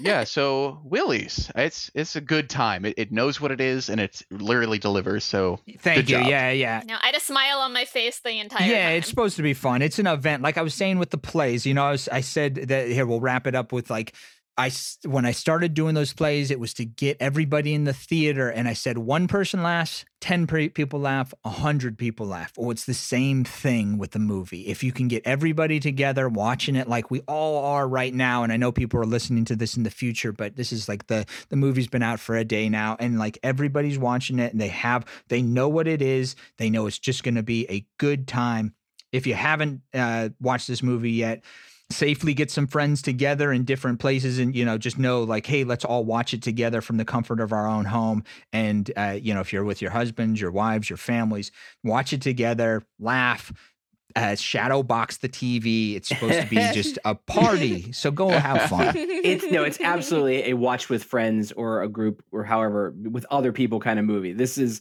like my wife and I had so much fun watching this. Yeah. Uh, I'm so glad this movie exists. You know, It's available for one night at Pico Playhouse. wow that would be great can we fit like 9 million people it's uh, it's it's on demand now. You can right. You can. uh Is there any specific place to find it? Just go on Amazon Prime. Yeah, Apple Amazon TV, Prime, uh, I uh, A- Apple TV, Redbox, you know, all the major streamers have it. You just you just you quick click you just click Willy's Wonderland, quick rent, and just sit back and enjoy. Awesome. And then before we move into the the next part of this segment, I'll, I want to ask like, what's next, Geo? Like, what uh, are you writing something new? Are you allowed to talk about, it, or is it hush? no, no, no. I've, I've there's I well, another thing I'll tell everybody that's listening is if if you want to go after something, always have other things on the the uh the, on the fire. And I have like four other screenplays that I had written that I'm I'm really working on, and I have this book. I'm going to like look. I could talk about any of those. I'm going to tell everybody the idea for the book I had really quickly, um, because I wrote it when I was trying to get people to notice me I had this manager who shall remain nameless at the time, but I, I was sending them ideas and I wasn't getting any response back for them. So I was like, you know what? I am going to send this guy the, the worst idea I could possibly think of. I'm like, what is the worst idea I can do? And I said, um, I said, okay, subway dwellers versus barnyard oddities. It's the weirdest thing I can think of so the crazy people like you see in the subway are like like superheroes who are really there for your safety and they get got to defeat a three-headed goat named Craig hellbent on destroying the universe. And I literally sent that to him just to like like as an FU type of thing. And you know what? they they responded back. They're like, hey, this is a pretty good idea. and like, I just No was like, oh man, okay. You know what? I'm actually gonna write this thing. So it took three months. I wrote it. It's awesome. And I'm gonna try and make something happen with that. But there's there's more movies coming. There's stuff down the line. I'm working at all of this stuff. And thank you to everybody who watched Willy's Wonderland because you've opened the door for that opportunity to be possible. Also, uh, real quick, real quick. Do you know the Good Will Hunting The- story? The, dollar that they gave Gus Van Sant and just said we can be in it for a buck. Is that the one you're talking about? No, uh, uh, the the unfortunately he shall, who shall not be named Weinstein. Why he got the script? No. So when they wrote it, they you know they wrote it. It was a big thing. It was going all around town, and they kept finding that they were going into these meetings, and they would sit down, and people would be like, "Oh yeah, I love it, I love it, I love it," and they would just do that usual, you know, sort of uh, eh, typical superficial Hollywood thing where they hadn't actually read the script. So what they allegedly did is in the middle of the script, uh, they made uh, Ben and Matt put Mhm. had a gay sex scene that they wrote that was like three pages long between their two characters. And the only person that was like, hey, I love the script, but what's with the gay sex Really? scene was Harvey Weinstein. it's amazing. I mean, look, I've been in plenty of meetings with executives where it's like you clearly they clearly haven't read it, but you would think some intern would have read it, right? And been like, just so you know, there's this one scene that's a little off, right? But nothing about that is surprising. right. I, I've also heard from the other side of people who are in the executive class when the, the whale comes in and hasn't read the script and they're Yeah. like trying to pull up on the yoke and pull out of the nosedive. and no, they're they're just going gung ho. So, all right. Well, look, I'm excited for for whatever the next thing is that you're writing because clearly you have a very unique voice and a sense of eh, eh, like like you make some based solely on this. You make some weird, fun shit, and like that's right up my alley. Oh, Uh, thank you. and All of our I gotta alleys, tell you, yeah. I would love to see the janitor come back in some future thing, whether it's Nick Cage or someone else. Like, I think you got a great character there. I don't know if you have plans to do that. Maybe there's a sequel, but like if you do, like I think that's a great idea. The sequel is locked inside my head, and it's just a matter of getting all the you know pieces in place again. So well, hopefully, hopefully we can pull that off. That'd be fantastic. Awesome. Nice. So, okay, we've talked about Willy's Wonderland. We talked about geography, but now it's now it's time to move into the second half of the show. And in the second half of the show, we talk about a horror movie people probably haven't seen, and we always ask our guest to pick that movie. Uh, and so, what movie did you pick? Geo? Bad Ben. Bad Ben. And I got to tell you, when when you told me that's what you were picking, I was so excited because this movie has been sitting on my like Amazon queue for a couple years now. Like I I just like I've known about this movie, but like I have yet to watch it. And I was like, this is a perfect Pod Forsaken movie, right? Like no one's seen this Yeah. movie. Um, so tell me why why did you pick it? How do you how did you come to know about this movie? Well, I like ourselves, you know, we I just try and find crazy movies on uh, the movie channel or Amazon or whatever it may be. And my cousin Douglas and I one night are looking for just a terrible bad B movie to watch and laugh at and have fun with. And we see this one called Bad Ben, and you know, kind of read the description. Mm, intrigued enough to hit like play on the trailer, and the trailer starts playing, and it's like this this like sort of like a old timey piano, do do do do do, and and you hear this guy go like pull up to his house and go, just bought this house, eh? Not bad for a sheriff's sale. It's a really good impression. yeah, Nigel. Was I- this your first movie? Oh man, I, we gotta talk about Nigel in a second, but you know, like, cause I, I no, I'm not, I'm not joking. The man inspires me, but I will. Um, I'm, I'm just telling the trailer why I watched it. So I watched this thing, and then I'm seeing this trailer. It's like, I'm uh, 45 seconds long, and I'm like, I, I must. No, there's no doubt. I must watch this. I must watch this. And my cousin's look at me and it's like, we, we, we, can't even schedule it. We just have to hit play.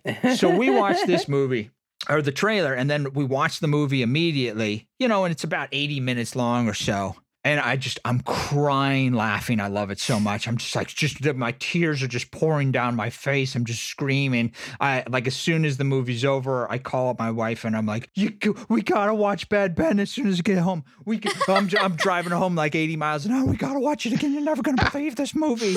Oh my gosh i love it so much. And so uh yeah i had i just i watched the trailer and then i watched the movie and then i became that man's biggest fan so that's how i discovered it Did you end up watching it twice? i to made her watch it but your- as we'll talk about in the movies there's stretches that just like go on a little bit long for my taste so i would just like Yeah. i'd be like we're gonna fast forward through this like three minute shot of his house and just get to the Yeah. good stuff There's quite a few of those.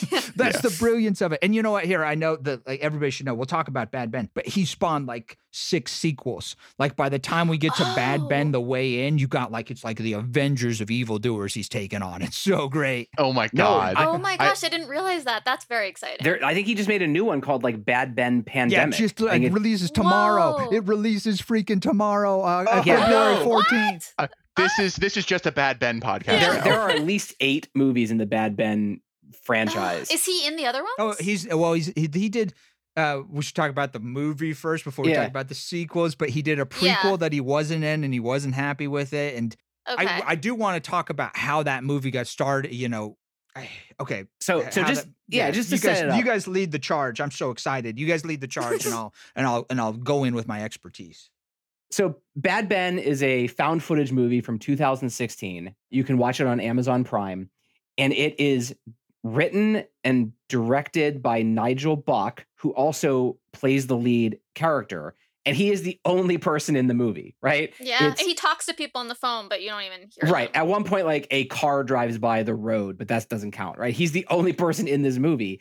And it's basically the premise of a I forget his character's name. Is it is it Timmy or Tommy something? Uh, Tom Riley. It's Tom, Tom. Riley.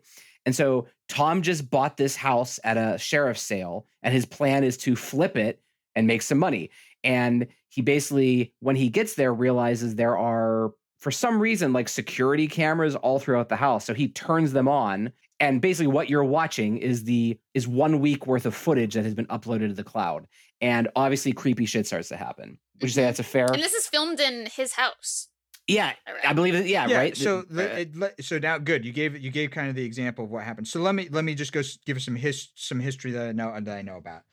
He wanted to make a horror film, like so. He got a bunch of friends and. Uh, he had planned on them doing this like kind of it's sort of around the same genre type of thing of but the kid there were going to be characters in it and he was going to direct it and it was kind of going to be more of a production but like the day that they were going to start shooting he gets a call from all those people and they all back out on him Oh, so like the day the day is like he's there in his car and it's actually the opening scene of the movie like he's there in his car and that's when everybody canceled on him he's like It's raining, and they're like, "Hey, man, we we ain't doing it." And he's just there by himself. Nigel is, and so he has this moment of inspiration where he's just like, "You know what? Nobody gonna do it for me. I'm just gonna do it for myself." And he hits record, and he starts driving, and that begins. He hits record on his iPhone, and he just starts making it. He doesn't have a plan. he doesn't know where this is going. He just boom hits the button, and he's like, "Just let's find out what happens." Just starts the movie right there and then That's let's mind just blowing. do it. He made this for very little money. I think three hundred dollars. what? Yeah. You should. I'm, everybody is that's so listening has to realize this. And I'm sorry, I'm talking over because I'm so excited. No. He made it for three hundred dollars. Right? He's the only. It's not like he's just like the director and the writer. No, he's every single thing in this movie, directed by, edited by, starring. Like every single thing. It's just There's him. good effects, like really good effects in it. I don't know. Wow. oh, he does have his roommate that plays like the ghost in something. I want a qu- quick correction. Oh yeah, yeah. Uh, Okay. yeah, I think you. Yeah, you see like a shadow walk by at one point. I, so- oh yeah, that's right. Yeah. First of all, before we actually dive into it, I just want to say that I really loved this movie, like way more than I thought I was going to. And I'm dying to know why Chris hated it. I don't hates hate it. everything. I don't hate it. No, it's it's like it's so wrong, but I love it so It- much. it is uh, like, It's my special little boy. Oh my gosh, don't say that. yeah, I feel very uncomfortable. Good. um, I think I think it's because N- Nigel is like his performance is so fucking funny. Like it's so funny, and he, he, i- instead of being scared of the ghost, he's just like, I don't care that there is a ghost. I'm gonna flip this fucking yeah, house. he's like instantly believes it, and he's just like, no, screw you. But the- I- but this- but Does anyone see any similarities to another movie? Mm, I, mm, I see interesting, exactly why exactly why he's, I see why you chose this. but it's also I think pretty effective in in the scares department. There there was one scene in particular that made me almost have a heart attack, and I oh, me too. It might have. Yeah. was it the we'll get to- table. Yes. Yeah, the table with the music, obviously. Oh yeah, my it was, God. and I had to turn it off uh, and like take a break for a few minutes because I was so freaked out. I was watching it by myself in the dark at like midnight, and It no, it's it's incredibly effective. because it makes it feel so real. Like, found, like I normally find found footage pretty cheesy, but this was pretty realistic. It felt real. Like this is just some guy's reaction to what's going on. Yeah, and I felt like he had little lines throughout to address things. Like he he, he says like I don't even know why I'm filming all this shit. I just feel compelled to do yeah, it. That was And I pretty like- funny. and, and yeah, he's like, no one's gonna watch this. Um, and he like, I, I was like, why don't you just leave? And then he makes it. He, there's a part where he mentions that like he spent all his money, he's got nothing left. Mhm. Is you know? And I was like, Yeah, okay, he like answers all those questions for you. yeah. I, I only wish he did just like reach out to somebody to be like, hey, this is happening. Can you help? Or them being like, you're fucking Well- crazy. just Well, something. let's not forget that he does call the real estate agent. Yeah. Yes, You're right. Yeah. He's just like, do you know what this is? You whore. It's like, Yeah. no. Well, we just went in a way wicked direction here. Yeah. So- I meant to yeah. look up if that's really a, a law in New Jersey that you don't have to disclose if a murder happened in the I, house. th- I well, I, I th- when listening Probably. to he did a podcast, and I think he did say that that may have been like a a law, an actual law. I think I think because of his movie, they changed the law. I, my parents, my husband's parents live in New Jersey, and now I need to see if anything happened in their house. Hmm. Uh, New Jersey's the Wild West. So okay, so yeah, basically he, he it opens with him showing up to the house. He like most of the movie I'd say is shot either on his cell phone or like yeah from these camera you know security cameras. And in in the first call, like what the first third of the movie, it's mostly him going around the house and like I think we quickly understand there is a ghost because like he'll leave a room and come back and all the furniture has been moved around. But like he's under the impression that someone is like breaking into the house, right? Yeah, and like he thinks they might have a key. So doesn't he, does he change the locks? He does, right? He does. Yeah. Um, and he's like calling the security people, trying to get like the footage, and you know, and he's pro- also trying to like eBay things. That is the that's the Oh, point yeah. where he just goes around. He's like, "Look at this TV. That's a twenty dollar bill right there. Bonus. Yeah. we got another thing right here. lawnmower, Bonus. four hundred bucks. Um, it's going on eBay. He's like, I gotta. Ex- what? Why did they leave their TV? That's so weird. Yeah, it's- it's like the whoever lived there before that just disappeared. Like all their stuff is still there, which is really creepy. And then there's also like this massive Bible on the table, which really old with like yeah, like the spine's all broken. It's been read a lot. I will say that that was the one of the few things in the movies that like I kind of bumped against because I was like, he's so big on selling everything on eBay. That Bible looks like it's worth some money, but he just throws that out, you know? He's just creeped out by Yeah, it. the, the the the line in the the line of this that sequence was one of the few things that bumped me where he's just like, "Yeah, PC culture," Yeah. and throws it away, and I was just like, yeah. "Wait." I, it just I was like, I know that this guy did everything. I was like, what what are this guy's politics? Yeah, that's the world we live in today. Gotta go. I'm not. I mean, it, it's it's hard to talk about the movie sequentially because I feel like it's kind of just a like a sequence of you know spooky noises throughout that are building. It, in many ways, it's similar to Paranormal Activity, right? I was Just with- thinking that. It's yeah. it's the best sequences of paranormal Yeah. activity. yes. Um, but Geo, why don't you why don't you walk us through it? Like like what's one of the first big things that happens? Uh, I'm trying. I'm, I'm. I am trying to. Re- the, I think that The furniture all the furniture all moves, right? Furniture moves, but you know what? Yeah, the It's- chairs in the when he tells the chair to stop it is like one of the funniest Yes, things because Oh, he's yes. not even he's not even phased by it. The chair moves. He's just like stop, stop. he just keeps moving it back and it moves like it's like fighting with the ghost. yeah, he's like it just moves and he just he's just so like just belligerent over the whole thing. He just like pulls it back and then just and then like just like practically tries to like staple it to the floor and then sees it move and you just see him get madder.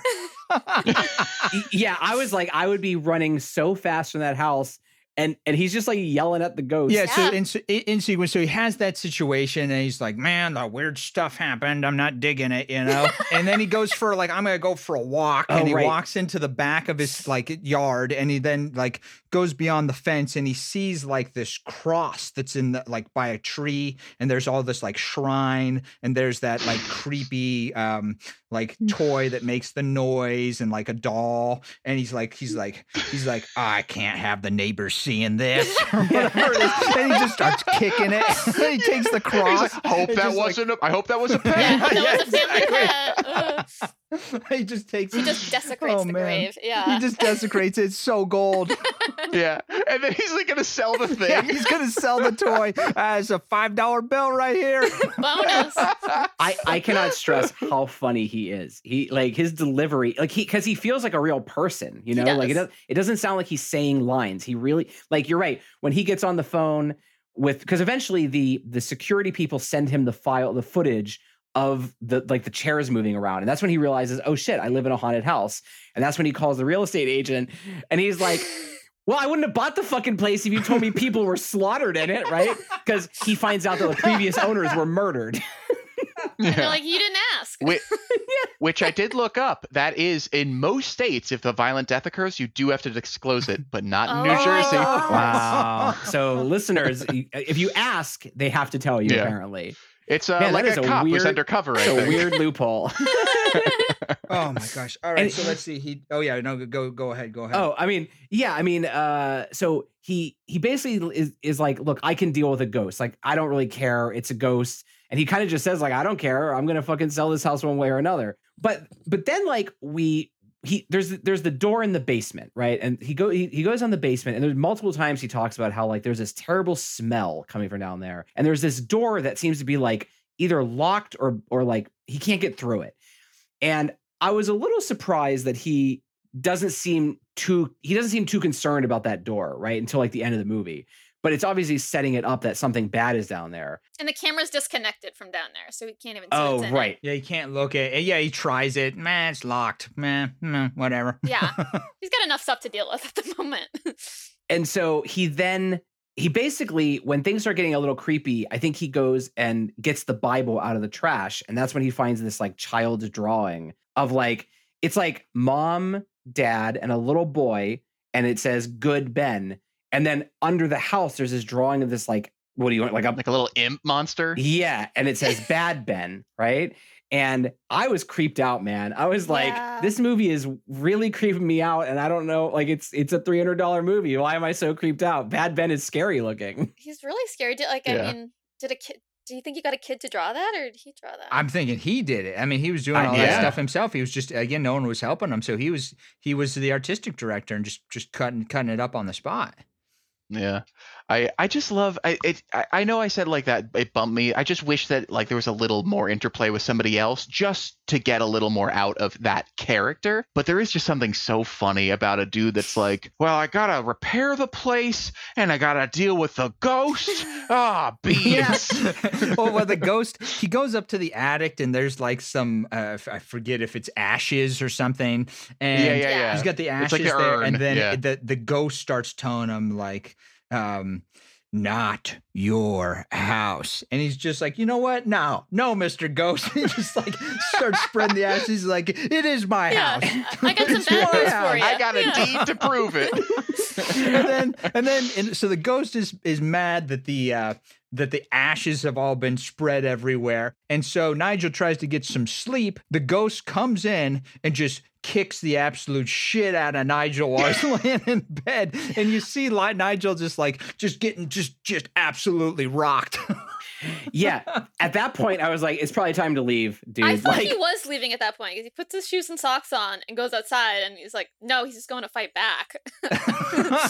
I like that ghost. Like re- that scene was really creepy because it like it because he basically says like if you he basically says I'm not afraid of you. I dare you to like basically do something, right? And so he invites the ghost to essentially like assault him.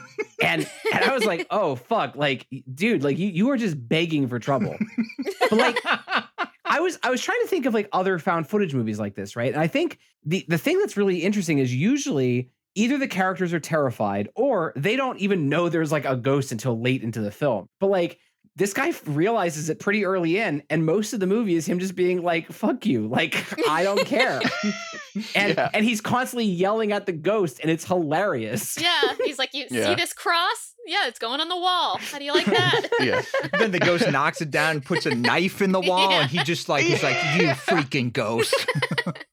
yeah. Another thing I have to repair. he so like uh, at some point up in the attic right that's when he finds the so right after the ash scene i think right that's when he finds like these voodoo dolls of it's like clearly like mom dad and little baby voodoo doll but there's also like a black one that i assume is Bad, bad ben right and so and they all have like pins in them except for the bad ben one and he basically takes all of them and takes them out in the woods and buries them and that's where when the he grave com- was, like where the grave he desecrated was. Right.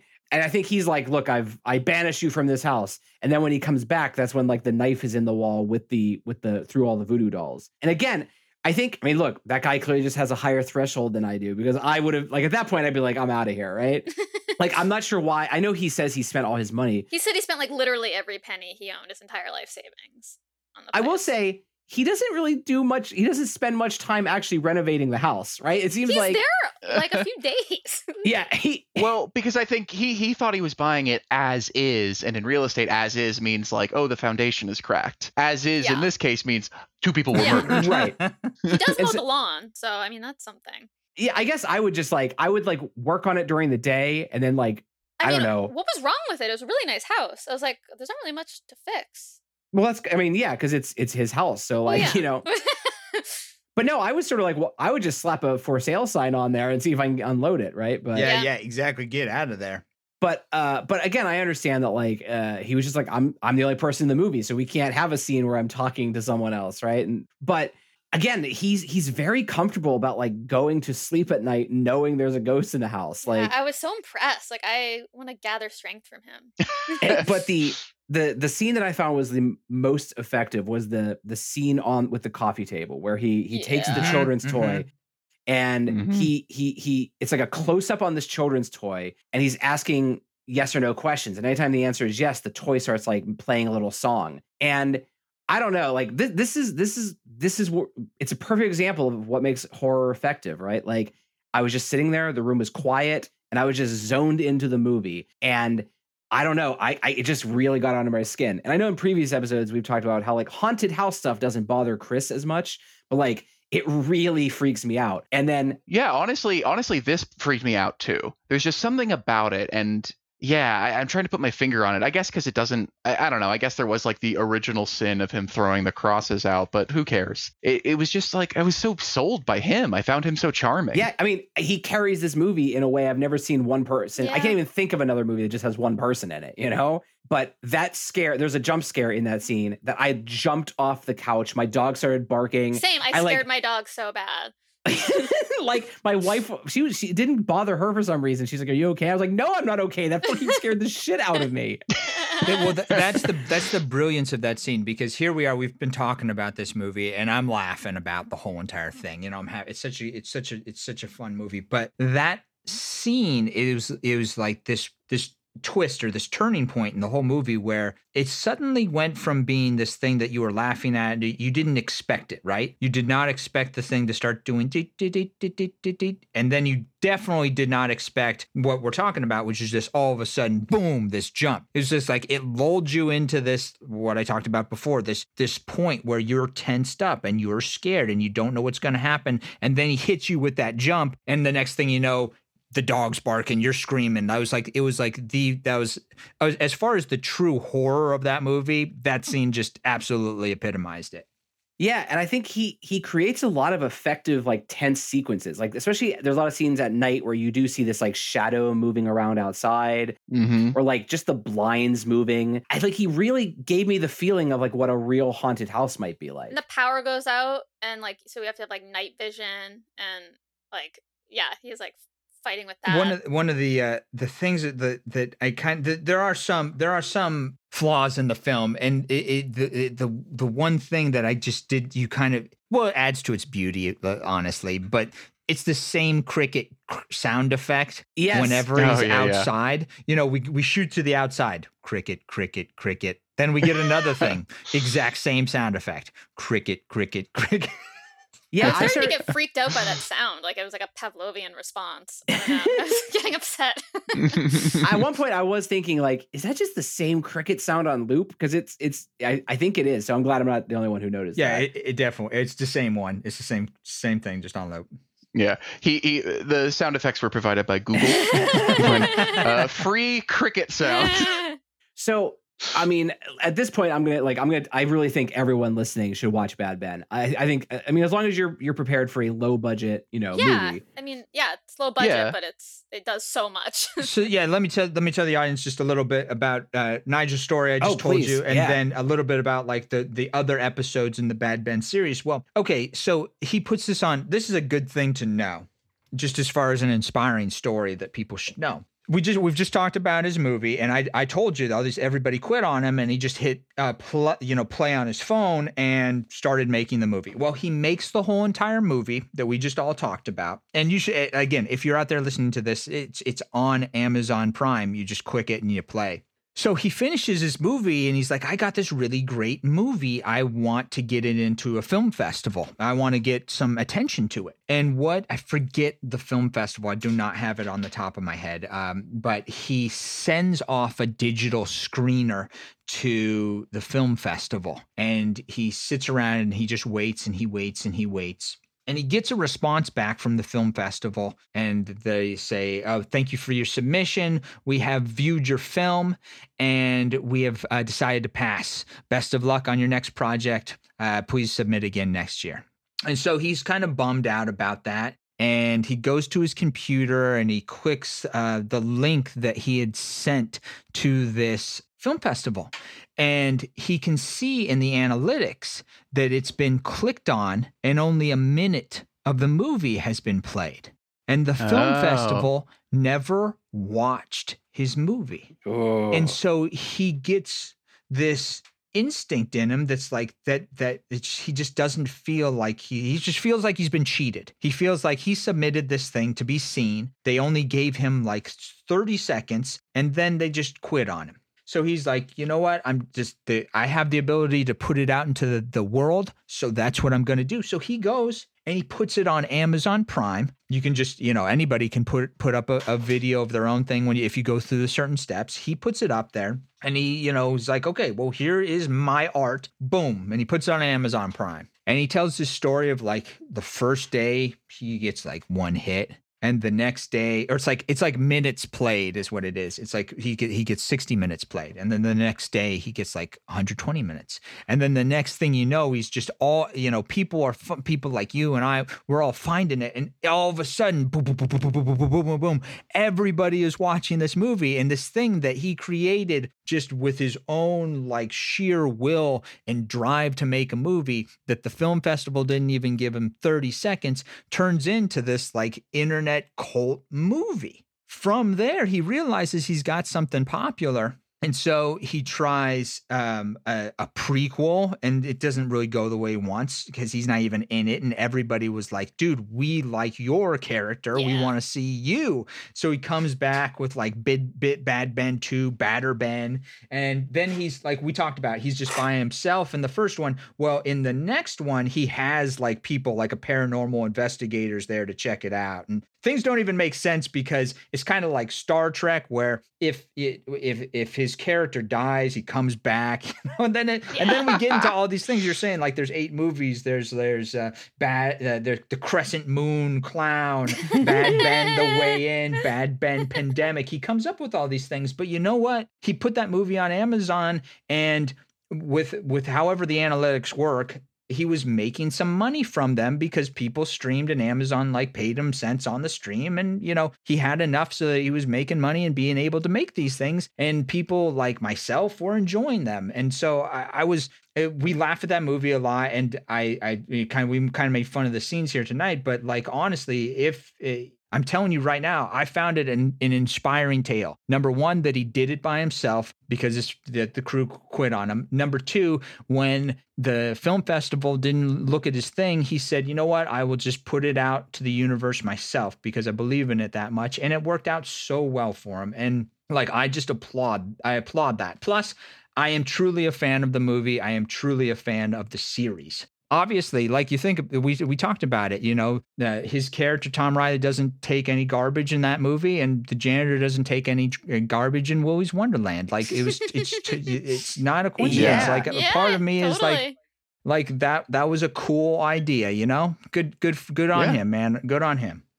Yeah, yeah, and I, I think uh, in particular, like when we talk about low art, which this is quote unquote low art, but we tend to focus on like the low aspect of it less than the art. This is still art. It gave us an experience. It's fucking cool. And like I'm a fan of the movie, and now after hearing that story, I'm a fan Absolutely. of Nigel. Like, that's fucking awesome. Yeah, Thank yeah. you for introducing this. Oh yeah, no, I like I am so grateful that you picked this movie. I I personally, I don't know if anyone else will, but I'm going to watch the rest of these. Like I, I understand. Too, so, oh sure. yeah, I tried to last night, and uh, the second one wasn't on no. Amazon.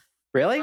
Well, it's not called Bad Ben. I think the second oh, one. it's like St- Steel Steel Canyonville Road or something like that. I don't remember. Or small Smallville or whatever. Yeah. Uh, it it shows up, but it says it's currently not available on Amazon. Maybe it's somewhere Steelmanville, else. Stillmanville Road. Steelmanville Road. That's what. Yeah. Steelmanville Road. That's what it's called. Which oh, which I think right there's a scene in bad ben where you he shows you the road I think. yeah that's where like the start where that's the start of the movie when it was raining right. and everyone quitted on him that's the road that he's driving in on I think my honestly my personal favorite is uh, of the series is one called The Way In, Bad Ben, The Way In, and it's it basically is like like that's the one I was saying is like the Avengers movie where he's got you don't have to watch him in order, but it's okay, cool if you do. But if you were going to skip ahead to one where he's kind of honed his craft and he knows his characters and he's got the editing down like we were talking about one of the one of the things about the first movie was like the editing where you have these shots outside that go a little long and the the, the sound crickets loop and stuff like that.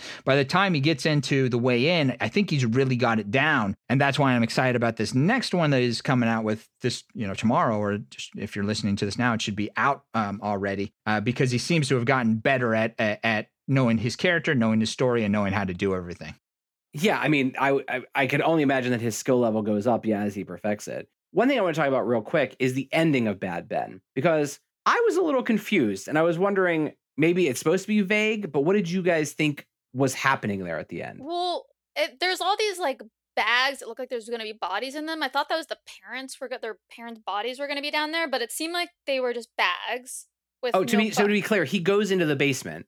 Yes. And he he he finally just takes a hatchet to the door and he's like he's like we're doing this we're yeah. just gonna fucking do this tonight's the night yeah and he just and chops his way into that room and you finally get to see what's in the basement. And that's where the smell is coming from. So he's like holding his nose and looking for the There is smell. this like cr- there's like a t- like a flat screen TV up on the wall and there's this chain on the floor. And I was wondering is the idea that someone was being like kept chained up down there? Well, I didn't know if they Yeah, were I- they had chained up Ben down there if it, when he if he like turned in, into like little imp demon. I but also I, I guess like was there here's i guess what i thought there there once was a creepy family that lived there and then like either bad ben, like I, I don't know like the spirit of ben killed them all and then another family moved in and they got killed too Interesting.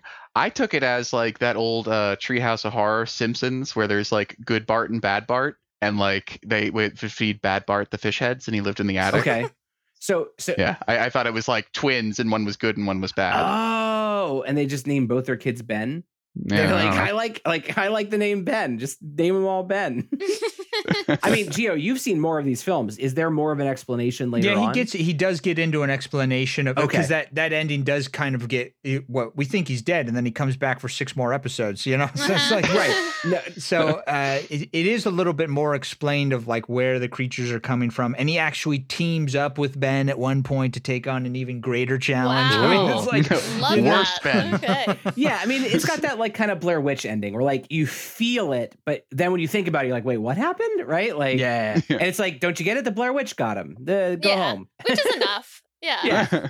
But uh no, seriously, like everyone, put this on your list. This is a great film. Absolutely. yeah, Yeah. Watch it, watch it, definitely watch it. Even if you don't like found footage, because it's really honestly not my thing. I really liked it. I, I gotta tell you, Geo, I don't know how many episodes of Pod Forsaken you've listened to, but it's rare for a movie to for all three of us to like it. That is, it is a rare feat. So thank oh, you. Oh yeah, well, it's it, it, it was he sent sent the email. It was like come up with an idea, and it, it wasn't. It, it was like a, a, a 10 second thing. I was like, well, of course I'm going to talk about that. Number one, because like you want to experience something different, and I think Yep. that it, that is exactly what it is. It is not your standard horror movie. It is not. It is not a big budget production. That is not something. It's just. It's just this guy's artwork and his guy. This guy's idea. And man, I I just dug every second. It, it, like I said, it's a good tale of how, how to work hard. It's an inspiring tale of uh, a tale of not giving up, and it's just an artistic tale of a guy saying, "This is what I'm going to do. No one can stop me."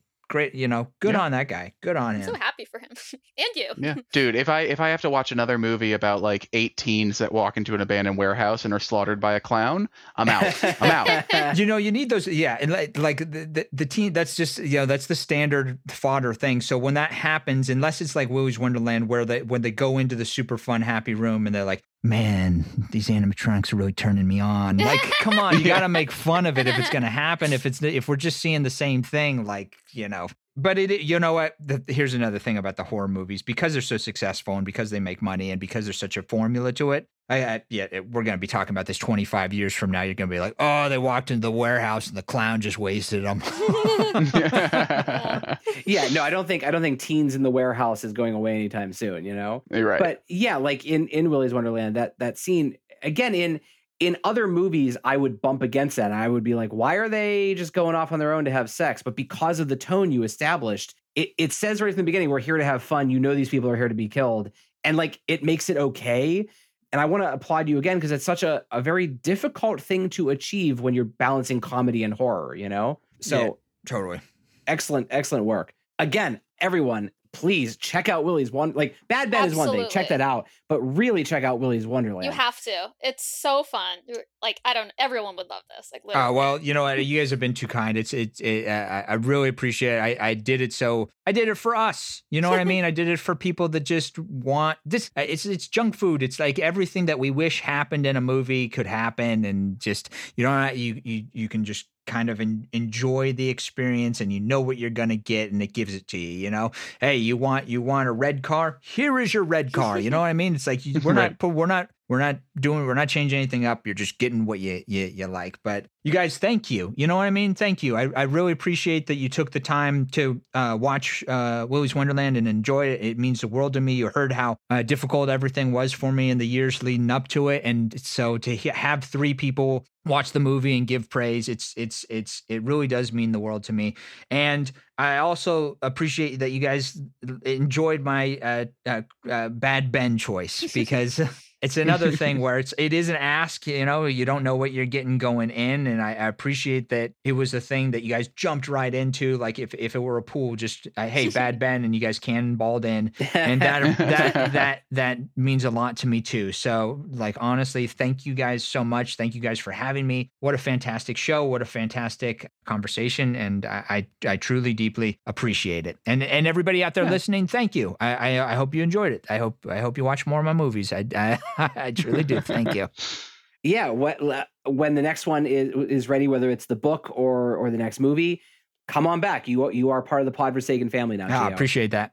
Yeah, we can't wait. And I hope we all day one day we can all be watching uh soon Willy's Wonderland at a midnight showing. Oh yeah, Yeah. you know we're gonna get one soon. Uh, It's, we're gonna get back on track, and everybody's gonna be healthy and safe, and uh, we will all be there. We'll pack it up, and we're gonna be saying the lines and Yeah, throwing this- haymakers and all that stuff. this deserves midnight screenings this is a midnight movie yeah Exactly. It's the perfect movie for a midnight screening. I think I think this this movie has a long future ahead of it at, at midnight screenings and a growing cult audience that's really going to love it. So again, thank you for sharing the magic with with all of us. And um, I guess with that, I think we should wrap it up. And, and again, Geo, thanks for taking the time. I know uh, we're a, we're a long show to to hang out with, but I know, thank you so much. Yeah. Thank you so much. Hey, did it didn't it feel like we just started? Like it, it we're gonna you're having a good conversation. It goes by quickly.